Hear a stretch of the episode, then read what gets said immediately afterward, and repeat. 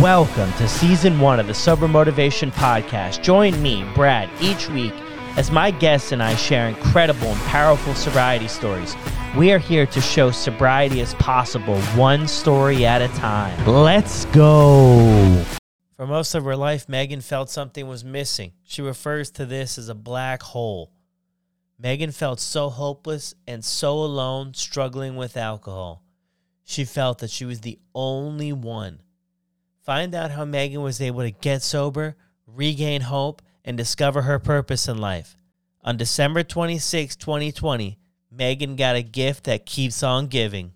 We need to talk about alcohol recovery in the workplace. Talking about sobriety and proving it to your employer can be so difficult and our friends at SoberLink want to help. If you need a reliable way to present documented proof of sobriety to a boss or loved one, SoberLink can help. SoberLink is a high tech portable breathalyzer system that uses facial recognition technology to verify identity, has unique sensors to ensure that no other air sources are being used, and sends results directly to your specified contacts. So there's no questioning whether or not you took the test or whether or not you altered the reporting. This is why SoberLink's remote alcohol monitoring system is considered the gold standard. Being in recovery from alcohol does not define the future of your career. Let SoberLink help. Learn more about SoberLink and request an exclusive $50 off promo code by visiting soberlink.com slash recover.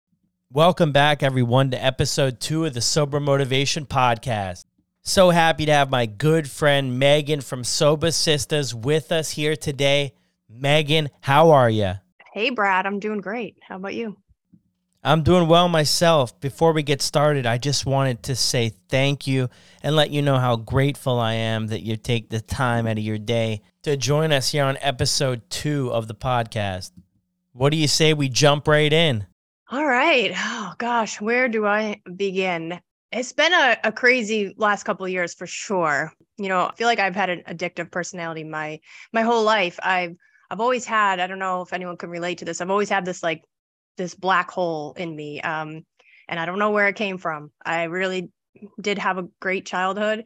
Uh, I have wonderful parents. I'm close with my sister and brother, but somehow I have this, you know, this black hole, and I spent years in my early years trying to fill this hole with uh, things like shopping, toxic, super unhealthy relationships, even gambling. When I was like 18 years old, I was totally hooked on gambling, spending every penny I made waitressing um, to try to chase that that high and to fill to fill some void. And then fast forward years down the road, and that ended, um, I ended up using alcohol to try to fill um, that void and it did not go to it did not go too well. Hence, I guess why I'm here today. I can relate to you 110% on that, Megan. When I was growing up, I always felt like something was missing as well, like a low self esteem, lack of confidence, and always this emptiness inside. I just constantly felt like an outsider. How would you describe this black hole to a stranger? I'm also wondering, what did it feel like? Yeah, so I mean, just like you said too, like uh, for me, it was like a low self worth, low confidence, and yeah, just feeling different, feeling like I didn't fit in. Um, I was always somewhere in the middle. Like, you know, I had friends, but I never had a whole tons, like tons of friends. I always just had a, a couple. I mean, they, they were really good friends, thankfully. I just felt like I, I didn't fit in. And so for some reason, I got that fulfillment out of gambling or drinking and now it's just so nice to be you know to be on the other side of things and i'm finding i'm filling that hole with things that just make me happy but it's been a, a process to to learn how to do that.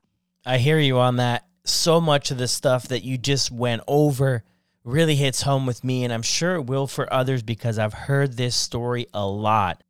Megan before we get too far into this how many days sober do you have right now? Have you checked in with your sober buddy tracker recently of course, I'm logging into that all the time, but I believe I'm somewhere around 670 days today. Was um, actually December 26th of 2020. That was my what I would consider my rock bottom moment. So you got sober a day after Christmas. The holidays were always a big struggle for me, but one heck of a late Christmas present you gave yourself.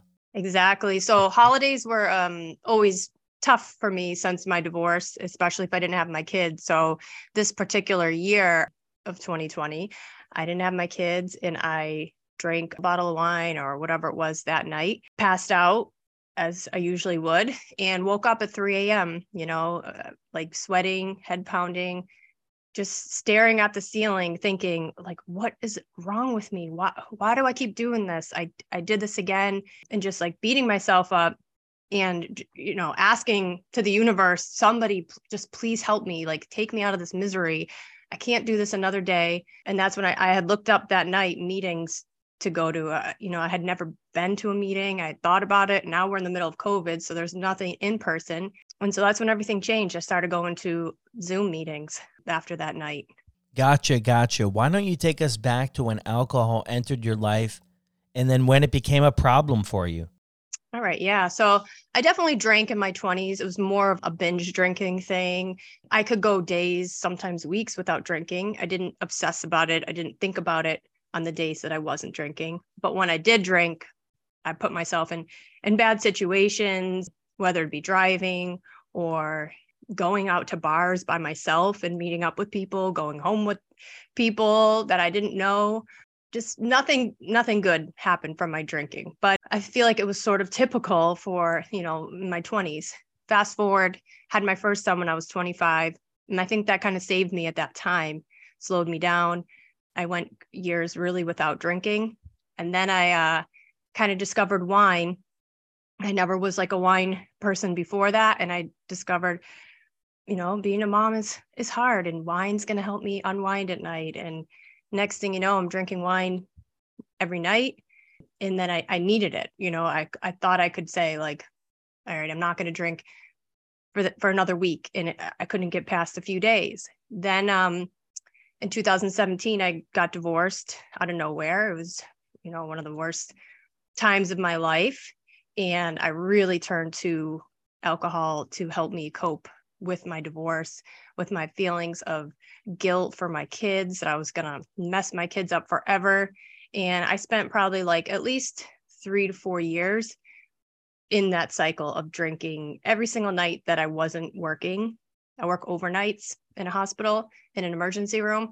So those were three nights that I knew I wouldn't wouldn't drink. But all the other nights I definitely was drinking. I was working my whole life schedule, my kids, everything around my drinking. I was really good at trying to keep all my priorities, my job, my kids, work that around, work my drinking around that. So on the outside, people probably didn't realize what I was, you know, really going through.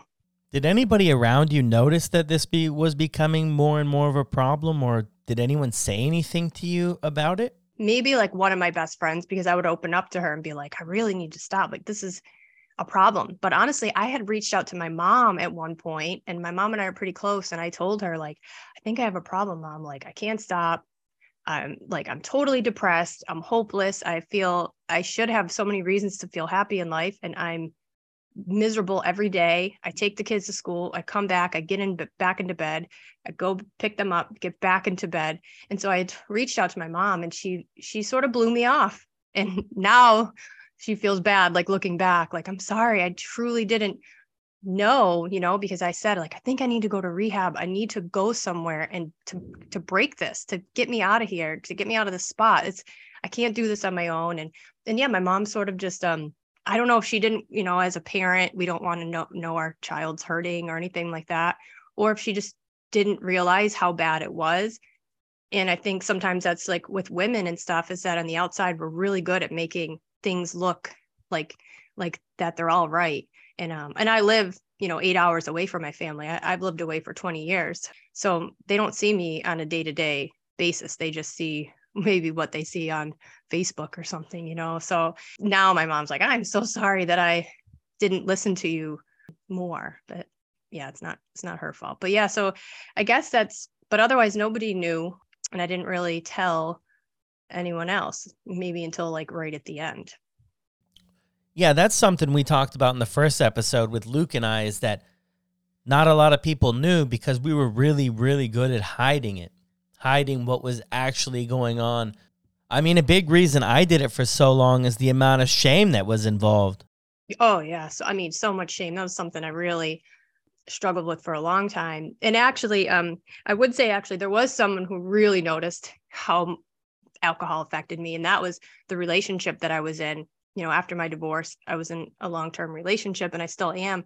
And uh, he really saw it, and he saw the worst of me. He saw how my personality completely changed when I was drinking. We would we would have such a great night out. We'd go to a nice dinner, and by the end of the night, I'd either be crying, like about something that was had upset me from like weeks prior and so i'd either end up crying picking a fight i would get into bed and i would just fall asleep crying like you know it was just so he definitely noticed it and now is like knows it's like night and day i'm i'm who i really am now that i'm not drinking my relationship has completely changed and i just i feel like a whole person now finally at almost 40 years old for the first time in my life. You know what the scarier thing is? Some people never find that their entire life. I was just wondering too though, is there any specific moments or things that happened where you were like enough is enough or was it an accumulation of things over time, a certain way you felt? Yeah, absolutely. I always say too like it doesn't have to be something that happens sometimes it is sometimes you know you lose your job you you know your husband leaves you or you know you get a DUI there's something that happens that gets you to the point you need help.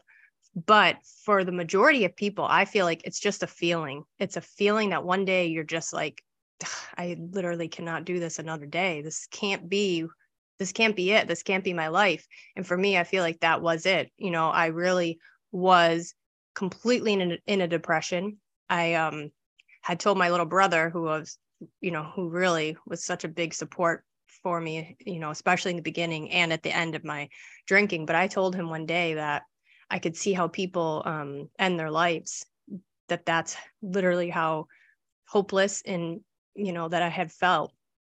And um, so that's, you know, part of it was when I realized I'm, this is, you know, this is not the way to, to live. Um, so I would say that. I would also say I noticed like my moods. I thought for sure I had some diagnosis of a mental disorder um, because my moods were all over the place. They I would have like really high high days, and then I would be really low. I was just my moods were completely unpredictable, and just emotionally and mentally, I was just completely beat down for sure. So for me, that was that was my rock bottom. Was just not wanting to you know live uh, you know really ultimately megan while you were sharing that i could really feel it over here on my end. You were in a really dark place and i gotta say i'm so proud of you for where you're at today. I was also wondering did you ever struggle with a lot of anxiety?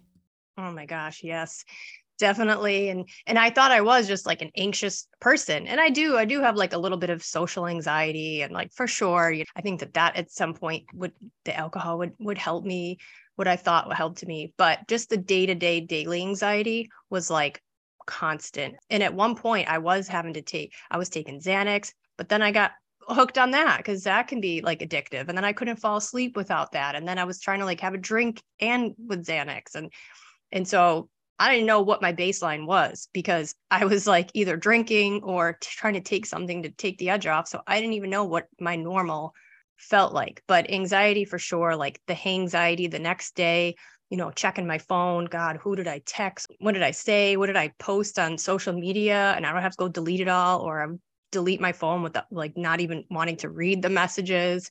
Yeah, I really was like the queen of uh, blackouts it just made me think of that. I would have full blown conversations with friends, family for hours sometimes at night when I was drinking and literally not remember it. And the scary part about blackouts is that we can look like we're totally with it and we could have what seem to be pretty normal conversations with people and they don't realize that we're totally in like a blackout state. And so that scared me because I was missing like whole chunks of the evening and that I wasn't remembering and that that definitely scared me yeah that's definitely scary stuff it seems like over time our tolerance for risk increases the longer we stay in this cycle I remember too, I had some similar experience of mixing alcohol with Xanax and blacking out twice. And it was really scary, but at the time, not scary enough for me to get sober. Megan, I know I said it before, but I gotta say it again. I'm so proud of you for getting sober because your story, you were headed downhill and downhill fast. Yeah, you and me both. I mean, it's crazy, like just thinking back and that just that now it's like gonna be approaching two years in December. And I'm like, wow, this is this is crazy. It really is. Do you ever pinch yourself to be sure that this isn't all a big dream? Oh yeah, for, yeah. I mean, definitely. But I know I'm in real life because now I feel like I eat, sleep, and breathe sobriety. You know, just probably the obsessive eh, addictive personality in me. I'm just i'm obsessed with sobriety. I'm obsessed with helping people. I feel like i'm on this mission now to help especially women out there to just help them realize and give them the strength and courage that they can do this. You know if i if i can do it that anybody can. So megan that's the truth right there. And that's what i think the message that you send with your social media with everything you do with sober sisters is that you want to let people know that they're not alone because you and I know how that feels. We felt alone for so long and that we were the only ones struggling in the way we were struggling. And that is what keeps people stuck. And that's what kept me stuck for so long. So I think it's amazing. You're sharing your story real and raw, and I really appreciate it. I really feel like it's going to be helpful for people because somebody's going to listen to this podcast who's right in that same place, who is stuck, who is hopeless, who be who feels like they're alone and there's no way out. And this right here is a story of somebody who found a way out. So again, Megan, thank you. Oh yeah, Appreciate no, it. my my pleasure. I mean, sometimes I am like, oh my God, I can't believe I share all this stuff. Like when I go back and look at just some of my before and after pictures that are just like horrendous. And, and then I'm like, why was I taking pictures of myself like in these dark, dark times? But I'm so glad I did because now I can see like the true transformation of you can see in my eyes like I, there's like nobody home, and then you compare it to now, and it's like oh I'm alive, I'm alive, and like you said about feeling alone, that's that was what held me back too. I thought I was the only one struggling with this. Like I thought it was the only single mom that was like sitting on our couch, drinking wine, crying, feeling so depressed. And uh, when I went on my first Zoom meeting, there was like 200 women on this call. And I, that was why it was a game changer. I was like, oh my God, like I am not the only one that is dealing with this. And so I went back and I went back. And then in October of um, 2021, I started hosting my own meetings for women because I just I knew how much they helped me and completely changed my life. And now I've been doing these meetings for over a year now, and I know you know in my heart that they're changing women's lives and that women are getting sober from from my meetings and from the community that I've um, created. That is so incredible. What about meetings, about groups, about community do you feel helps people change and helps people move forward? At Sober Motivation, we love Sober Buddy, the little blue fluffy guy. If you're on Instagram or Facebook, you might have seen him. Download the free app today and start tracking your sober days. I think it's particularly with with my meetings and I'm sure like all of them, but that we we all have something in common. We're, I mean, we're all from all over the world, really. There's a lot of people in the U.S., but there's Canada, there's the U.K., there's Ireland, Scotland. We just had India. Like, there's just women from all over. So, despite any of our backgrounds, some have kids, some don't. All different professions, but at the end of the day, we all have this commonality, and makes us feel like not alone, and that you know we just pump each other up, we empower each other, and we just share different experiences like for me you know i had just one of my first sober vacation to cabo mexico and i share that with the girls in the group and then when they have a trip coming up i'm like listen you can do it. Here's what you do and I, will give them my tips or what worked so i think just having the meetings and just talking about real life situations that come up because let's face it we're the outsiders for not drinking alcohol. So I think coming to these meetings and just reassuring each other that like what we're doing, it's the right thing and that it's okay and that we're we're still fun and that life is just so much better than than going back to the other to going back to drinking. That's the truth there, Megan. 110%. I had another question for you, though, to switch up things here for a second. Why do you think alcohol companies target moms so much? Mm-hmm. yeah, that's, and I didn't realize this until I had read a book. You know, I read the book Quit Like a Woman, and she really talks about that in this book. And then I realized that there's people like in the advertising rooms that are like, how can we suck moms into alcohol? How can we make it look like so enticing for them and that this is the best thing and that they deserve it? Like there's that's literally somebody's job is to suck us all in. And I was like so angered. I was like so pissed by the end of like reading that part of the book. Um, and I think they do it because it's an easy it's an easy sell we're all stressed. Moms are trying to do a million things, especially when the pandemic hit. We were homeschooling our kids. We were still trying to, you know, I was still working. I was working in a hospital. I'm a single mom. I was trying to do the homeschool thing and I was stressed out. And so when they say, like, this wine's going to relax you, I bought it and I ate it up and I was like, okay, I need the, I need this to unwind after a hard day. And so, I mean, the, the mommy wine culture thing, and it's definitely, it's real and it it wasn't there years ago like it is now. I mean, they even say like binge drinking among women with kids under the age of 5 increased 323% during the pandemic.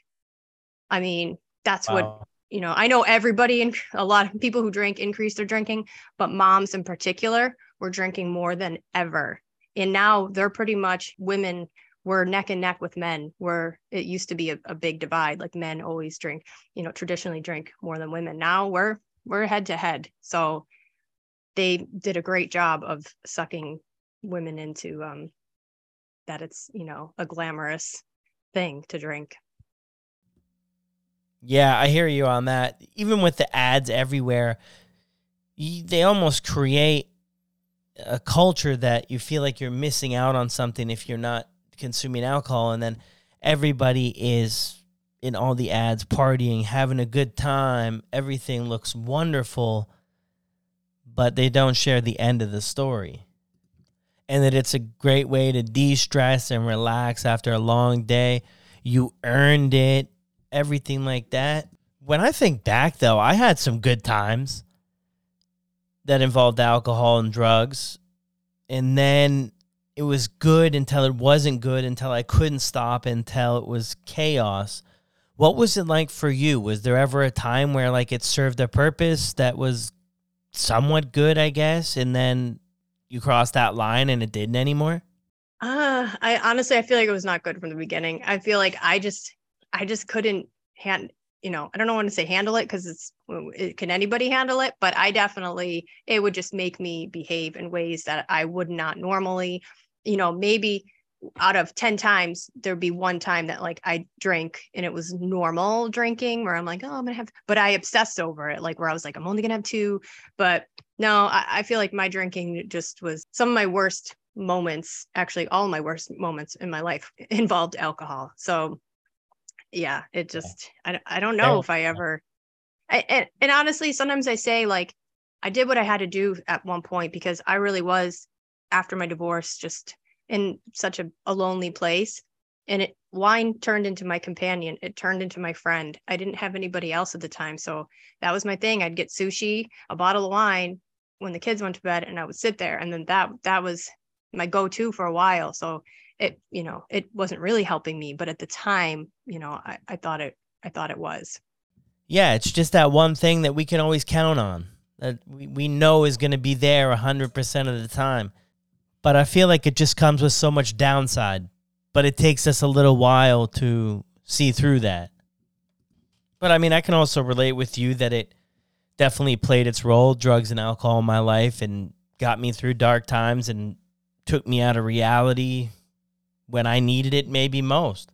Did you view alcohol as always being a problem in your life, or was there a certain age where you were like, yeah, this is definitely a problem? Hmm. I know. That's honestly, it probably wasn't until I was like 37. Um, and it wasn't until I started uh, reading books on, you know, other people's stories, listening to podcasts, getting on you know, following certain Instagram accounts before I had mine.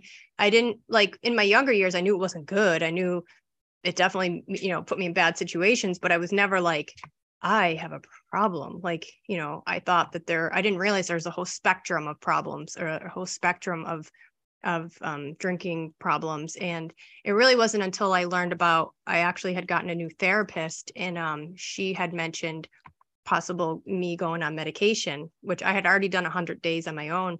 And she mentioned um, going on naltrexone, which I immediately had shot down. I was like, I'm, I'm not that bad. I, I you know, but I went to the website, I researched it, and I learned about alcohol use disorder, which I had never heard that term. I just heard of an alcoholic or a normal drinker. I didn't know that there was this other term that's sort of like a newer term. And when I I learned that and I said that's what I have, that is me. Like um then I realized at least I could explain, you know, what was going on with me. You said one thing there that really stood out to me. Understanding. I think it's so important just to get that understanding of exactly what is going on with like your own personal situation that can maybe help you get started. I know for me, having a better understanding of what was going on helped me make better decisions moving forward in the beginning. Once you know, you know. Is that something people say? Yeah, it's once you know, you can't unknow it. I always say that too. And I did read that somewhere. Once you know it and you put this information in your head and you're learning about what alcohol really is, you can't unknow it. it. You won't even enjoy drinking really anymore because it's, you know, like it's a total toxic poison. It's ethanol. It's the same thing they use to fuel rockets with. Like when you start thinking about it, like the poison it is, it changes it all. And they say too, like curiosity is one of the most important factors like in the beginning to starting a journey getting curious about it what is it why is it doing this to me and and learning and and from there i feel like it'll it'll get better. That's kind of where i started. I started with learning about it reading the books listening to podcasts and then the meetings. I took a sobriety course online. There was a lot of things um you know medication. I did end up taking medication for a while. That was helpful for me. And so it's been a process you know and sometimes people ask me like well how did you do it? What do i do? Where do i you know and i'm like okay i usually will say start reading start learning.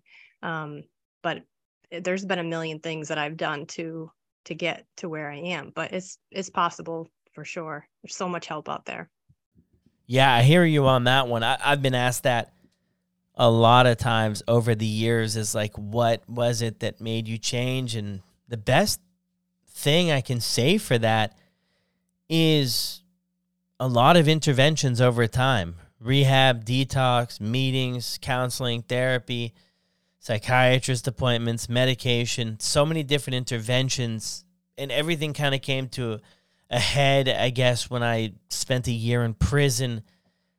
That I kind of made the decision up there that I didn't want to live like that anymore. So I was going to give recovery like this one more try. And that's the time that it actually stuck. So I'm definitely grateful for that because where I was headed was in the opposite, complete opposite direction of where I should have been headed. So, yeah, I'm with you on that one. I don't know that there's like a one thing I could put a finger on and be like, that was it. It was an accumulation of things, like they say, sick and tired of being sick and tired. Absolutely. And I feel like for me too was I had spent years trying to do the moderation thing. And I'm like, that kind of was part of my journey because that's research I was doing. I was experimenting and my experiments, the end result every time was that alcohol was just, it didn't serve any purpose in my life. It didn't align with who I thought I was. I thought I was otherwise a really healthy person, you know? So I think all those years that I was trying to make rule, rules on my drinking, like only on the weekends, only half a bottle. Um, I would have water, you know, water in between. I had all these like rules to try to like keep it in my life. And then eventually i did hit that realization that it's it's it's a, little easier and it's just better to be like i'm not drinking at all um, than to try to do the opposite to try to moderate. Well that's the truth. Do you feel like the attempt to moderate your drinking was a necessary part of your process? Yeah i do because then i think you'd be still always wondering can i go back and and drink normally or you know so now i'm like no i already tried to do that. It did not work. Um and it just left me obsessing over it. I was literally thinking about it 24 7 that it took up so much brain space. So now so yeah i do feel like for me it was kind of you know p- part of my journey. And really at the end of the day i wouldn't change anything because i feel like it was just a snowball to get me to where i needed to be to finally just be like all right i'm walking away yeah, true, true. Yeah, I feel like sometimes we have to hit. It has to get hard. Like we ha- we have to. It has to get tough. And for me, and it sounds like for you too. Not for everybody. It's obviously isn't a requirement for sobriety that things have to get hard like this. But for me, I kind of had to be. My back had to be up against the wall for me to make a decision to try something to do something different. But I mean, I tried the moderation too, and with alcohol, with drugs. Like I tried so hard just to keep everything around. Like I'm just going to do this much heroin. You know, I spend $300 and I'm going to space this out over a week. And I look at my stash a couple days later and we're not going to last the whole week here. We're running short already and we've got no more money. So I used to try that stuff. It never worked. Same thing as you. I'm kind of glad I I tried that so that way like it just closes off that door. It's like, well, you already know that doesn't work, so like you already have that right. information. Yeah, and like what we don't know, you know, we can't I didn't know that stuff, so I had to learn it I guess the hard way. And so yeah, I feel like I'm not saying go try to moderate and wait till you fail. Everybody's journey's different you know clearly. At the end of the day we're, we're way more alike than we than we think we are. That's the truth. Sober is cool. I got another is. i got another question here for you. What was your biggest challenge early on in your sobriety? Challenge. I guess just was getting past that first month. What do i do now at night? I, I mean this was such a big part of my life. Like how, what do i do in the evening and how do i not how do I get past day three? Because I had gotten to day three, four, like a million times. So I need to know like what what can I do to get past that? And so for me, it was like I just had to change my whole routine. I had to um, you know, I started doing like adult coloring at night. I started doing hot sleepy time tea, taking baths, doing just stuff that I never did, like self-care stuff that I didn't take the time to do. And um, I had to start doing that. Go for walks. I had to just get outside anytime I was having like an anxious feeling. So I feel like, yeah, just getting navigating that first month for me was one of definitely like a, a, hurdle. And then once I did start str- stringing together some days and gaining some confidence and feeling alive again, then it, you know, things got a little bit easier. The self care stuff is so important. Do you feel like most days you were just trying to not drink yeah, I didn't do much anything. I didn't do anything else like besides what I had to do in my life, which my responsibilities, which was go to work or take care of the kids. Otherwise, I just retreated to myself and I slept a lot. I went to bed early, like many nights, so that I would just sleep through the time that I would want want to drink. I would take naps because sometimes people will say they'll be like, "I'm so tired. Is that normal?" I'm like, "Yeah," because what you're trying to do and to try to sustain this, it takes a lot of work and it takes a lot of energy, mentally, physically and so yes you know i i napped i slept. Yeah that was just that but i did it. I think it's it's okay like not go out don't worry about calling people don't worry about just whatever you need to do to not drink do that. Exactly. I think that's the most important thing early on is to get comfortable with this new way to live. And you don't need to take on everything all at once. Don't need to get a gym membership. Don't need to start eating healthy don't need to start a new diet, don't need to start all these new relationships.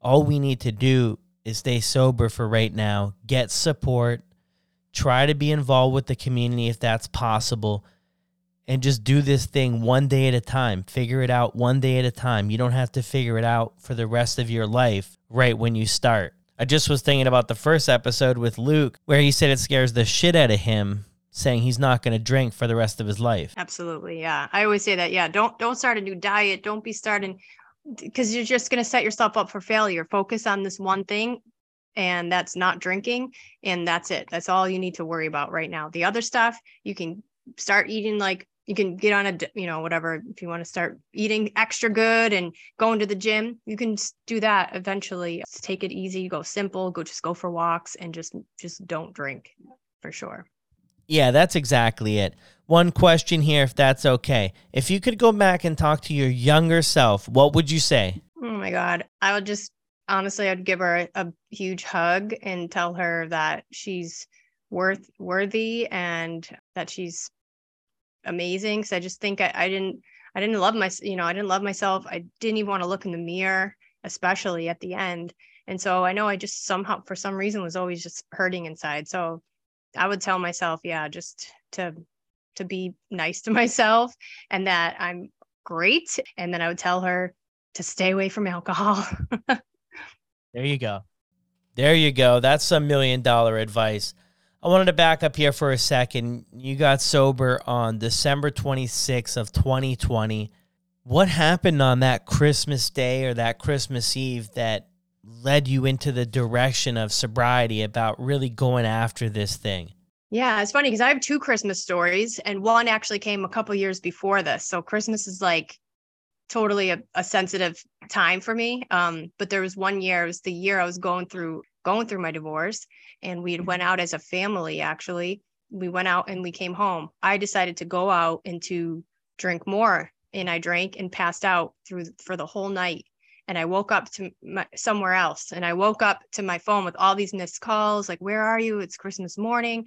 So i was like driving home as fast as i could probably shouldn't have been driving and i did make it home in time but barely and i didn't get to do you know get do the presents and um, well, I was there for them to open it, but I was so hungover that I, I didn't even, you know, participate or I had like one eye open was, you know, my kids were two and seven at the time. And I beat myself up for that for years. So then ironically, fast forward a few years later, 2020, December 26th, that was the night, I, you know, I, I drank, I was alone. So I didn't, I don't have family around here. So I was alone on the holidays, didn't have my kids and I drank that night by myself, which was pretty typical. I, I love drinking by myself. And I woke up in the middle of the night after I passed out. And that's when I just was like, some please help me. I, you know, I really was like calling out and I was crying. And and actually that night is the night when I had looked up the meetings to go to.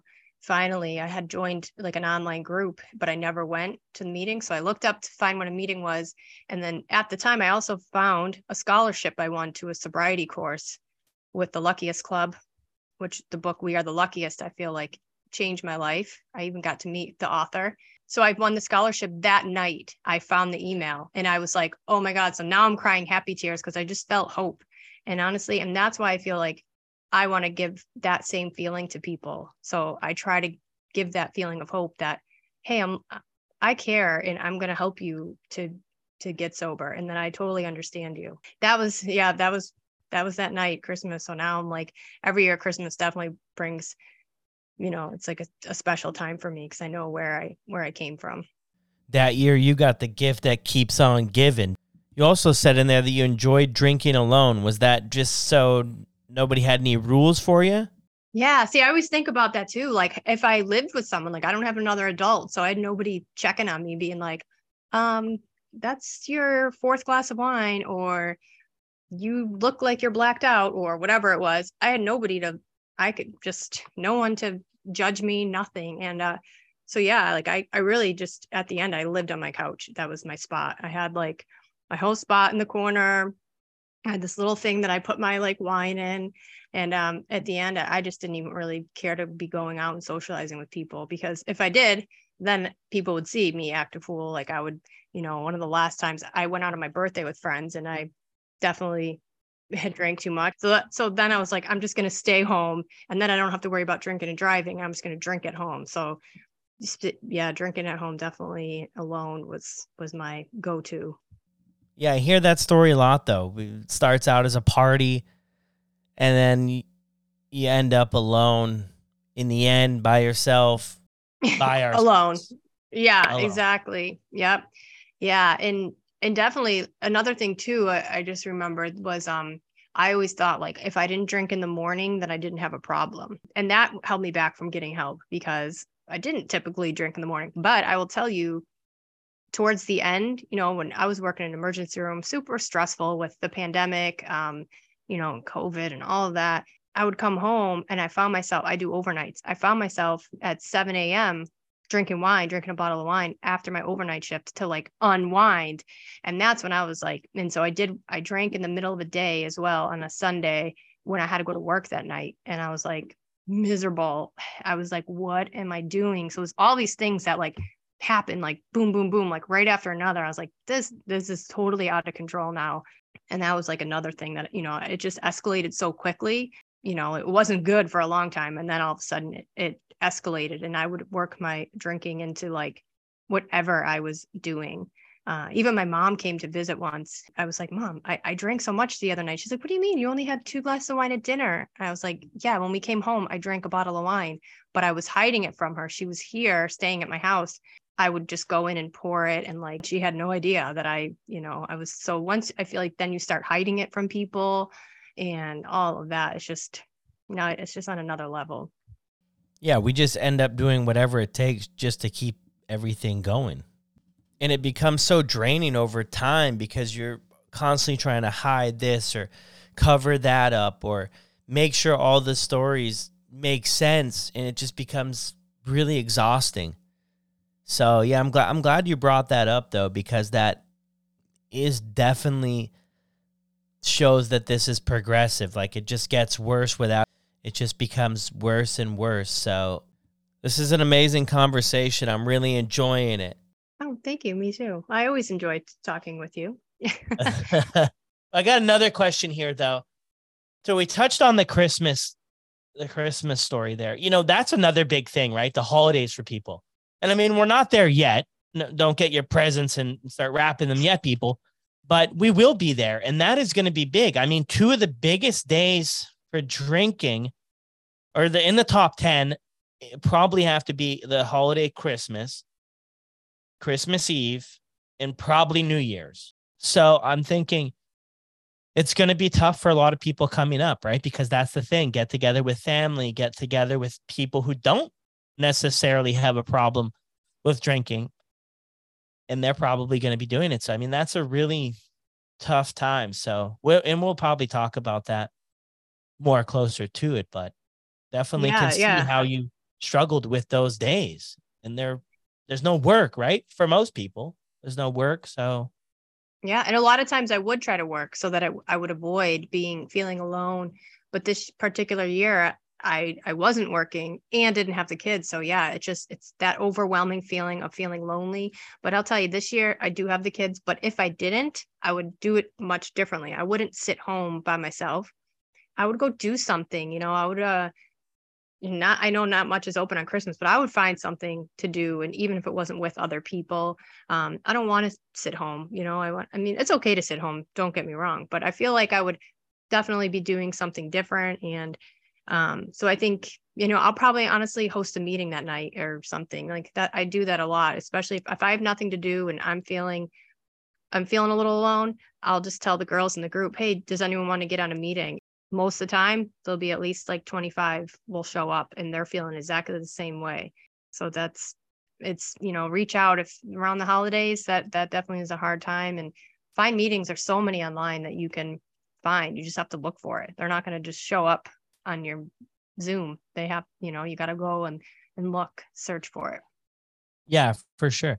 And I'm starting to see a lot more sober events, sober bars, like sober communities, people doing events and so so much cool stuff like that. And I'm sure they'll have stuff around the holidays too, which is it's great just to connect with other people who are going through it as well. Like it's mm-hmm. it's not easy, especially early on and if you're looking for support, get connected to that type stuff. I have another question. What is your favorite drink now that you're in recovery? I would say, honestly, boring, but seltzer water, polar, if I want to just whatever, buy the easy stuff, I'll just, it's soda water. I drink it all day long.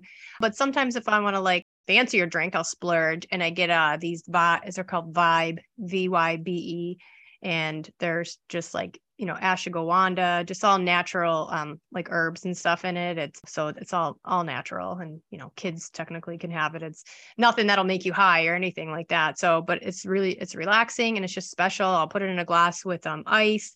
I tried to do the alcohol. I was never a beer drinker, so I don't do alcohol, you know, alcohol free beer or anything. And I tried to do the non-alcoholic wine, and it just wasn't for me. I realized I had bought a, a bottle of it and I opened it and then I was looking at over on the counter and I was like, like this is the problem. This is the path that I could see it being a slippery slope in that I just I don't need that, you know, it's I don't need to spend the money on that.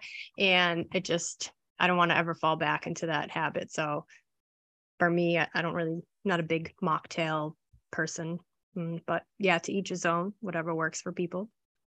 Yeah, I'm with you 110% on that. Each person has to find out what works for them and what doesn't work for them. And if you want to try things, then try things. And if you don't, then don't. Either way is perfectly good. Seltzer water, I enjoy the bubblies. Check those out. They're just delicious. You touched on earlier that you weren't identifying as an alcoholic and you weren't drinking in the morning and you didn't fit this description of what maybe mainstream thinks of an alcoholic, but you definitely still had a problem with alcohol.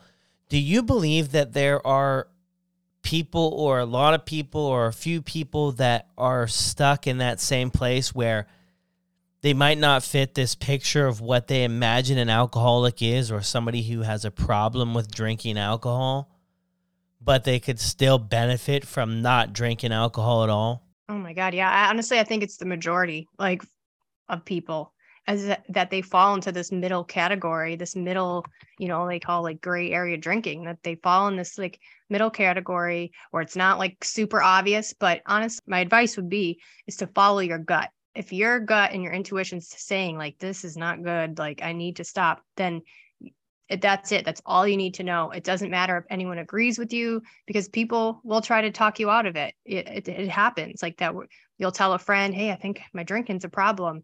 Oh, you're fine. Everybody's doing it. That that conversation happens all the time. I talk to people all the time, and um, so trust your gut. Yeah, I can relate to that. Everybody's doing it. Yes, the gray area drinking. My buddy Sober Dave over in the UK talks about this a lot about it's not full throttle all the way alcoholism that there's an area maybe before that that people could identify with. And a lot of people are calling it gray area drinking. So it, it's an interesting idea. If somebody's listening to this podcast that's struggling to get sober or stay sober, what's one or two pieces of advice that you would give them?